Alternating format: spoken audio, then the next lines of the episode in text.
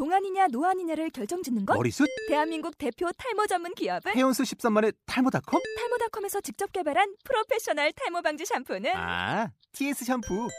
늘어진 두피 모공을 꽉! 단 한 올의 모발까지 꽉! 사용할수록 풍성해지는 나의 모발. 이제 탈모 고민 끝! TS 샴푸.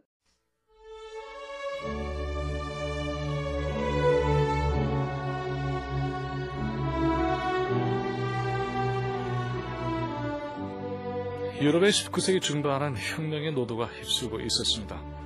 칼 막스의 공산당 선언도 이러한 시기에 혁명의 도래를 기대하며 탄생한 역사적 문건이라고 할 수 있죠. 과거에 이 문건은 냉전 이념의 탄압 아래 우리나라에서 금서로 되어 있었지만 150년이 지난 오늘날 공산당 선언은 세계 자본주의 발전사의 기본 이해에 있어서 없어서는, 안, 없어서는 아니 되는 기념비적인 성취로 인정, 평가되고 있는 상황이라고 할 수가 있습니다. 아무튼 1789년 프랑스 혁명 이후에 유럽의 구질서 앙샹 레즘은 반동적인 방어에 들어가게 됩니다. 그것은 보수 세력의 국제적 연대로 나타나게 되고 이른바 신성 동맹 체제가 그 산물이었습니다. 프러시아의 메트르니히는 이 신성 동맹의 중심에 서서 프랑스 혁명의 성과가 더 이상 확산되는 것을 막기 위해서 진력을 다하게 됩니다. 하지만 역사는 그런 식으로 간단하게 족쇄에 묶이는 것은 결코 아니었습니다.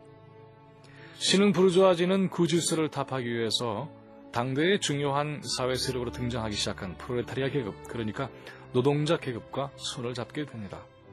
물론 부르주아지는 일단 정치적 변혁에 성공한 이후에 이전에 자신과 연대했던 프로레타리아를 여전히 동지로 여긴 것은 아니었습니다.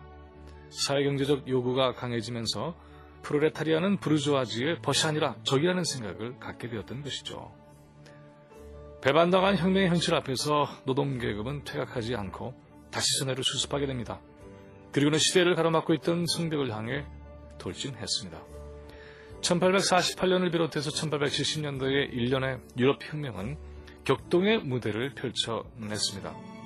대중들이 일어서면은 역사와 사회는 바뀌어 간다는 것이 입증되었고 그 과정은 가혹한 시련을 요구하기도 했지만 궁극적으로는 부르주아 진영에게도 이들 노동계급의 요구를 정치적으로 수용하지 않으면 안전과 발전은 없다는 각성을 하도록 했던 것입니다. 국가는 바로 이들 계급적 갈등과 대립의 와중에서 자신의 정체성을 하나하나 확보해 나가는 과정을 겪어왔습니다.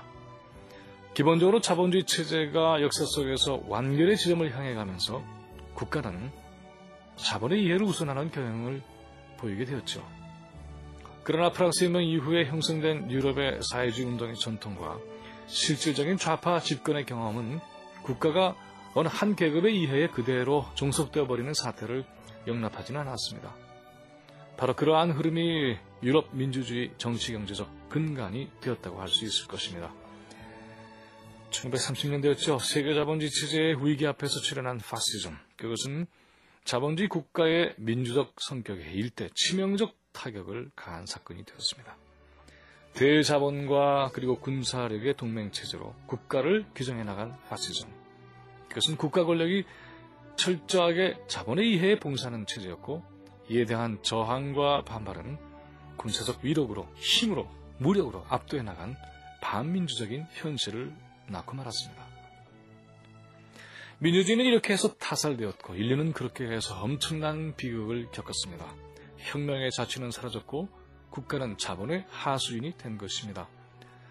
국가 권력의 성품은 이루 말할 수 없이 잔혹했고 민주주의의 순통은 막혀버리고 말았습니다. 미국 부시 정권의 정치 경제적 성격은 바로 이 대자본과 군사력의 강력한 동맹 체제라고 일부 진보적 학자들이 부르는 것은 근거가 없는 것이다 라고 얘기하기는 어렵습니다. 국가가 백성들을 위해 봉사하고 백성들이 국가 권력을 관리하는 것을 민주주의의 요체라고 한다면 권력이 일부 자본의 이해에 휘둘리게 되는 것은 파시즘이든 혹은 이후에 이른바 신자유주의 체제에 있어서나 모두 마찬가지로 진정한 민주주의와는 거리가 멀다고 할 수 있을 것입니다. 그렇지 않아도 세계는 특히 1990년대 이후에 파시즘과는 다른 유형의 자본에 종속된 국가 형태를 경험하게 됩니다. 국가는 다중의 이익보다는 소수 자본의 지휘 아래에 들어가게 되고 이로써 근본적인 개혁이나 민주적 복지 체제 또는 대자본의 통제를 통한 공익적 목표를 달성하는 것이 쉽지 않게 되었던 것입니다. 시장 논리가 온 세상을 집어삼키게 된 것이죠.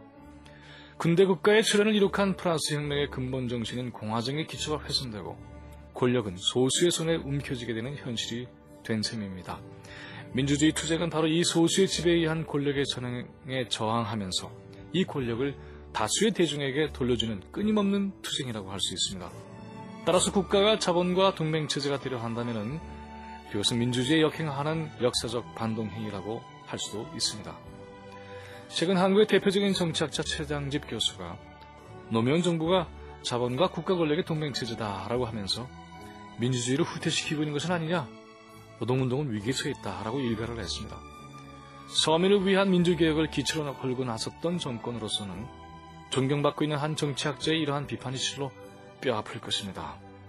재벌의 주의 아래 들어간 국가 권력은 결국 소수를 위한 정부로 전락할 수밖에 없을 것입니다.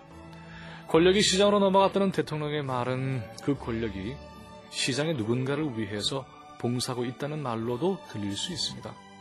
우리가 바라는 정부는 시장의 일부 누군가를 위한 권력이 분명히 아니겠죠. 링컨의 말 By the people, for the people, of the people 아니겠습니까? 김민웅의 세상 읽겠습니다. Oh.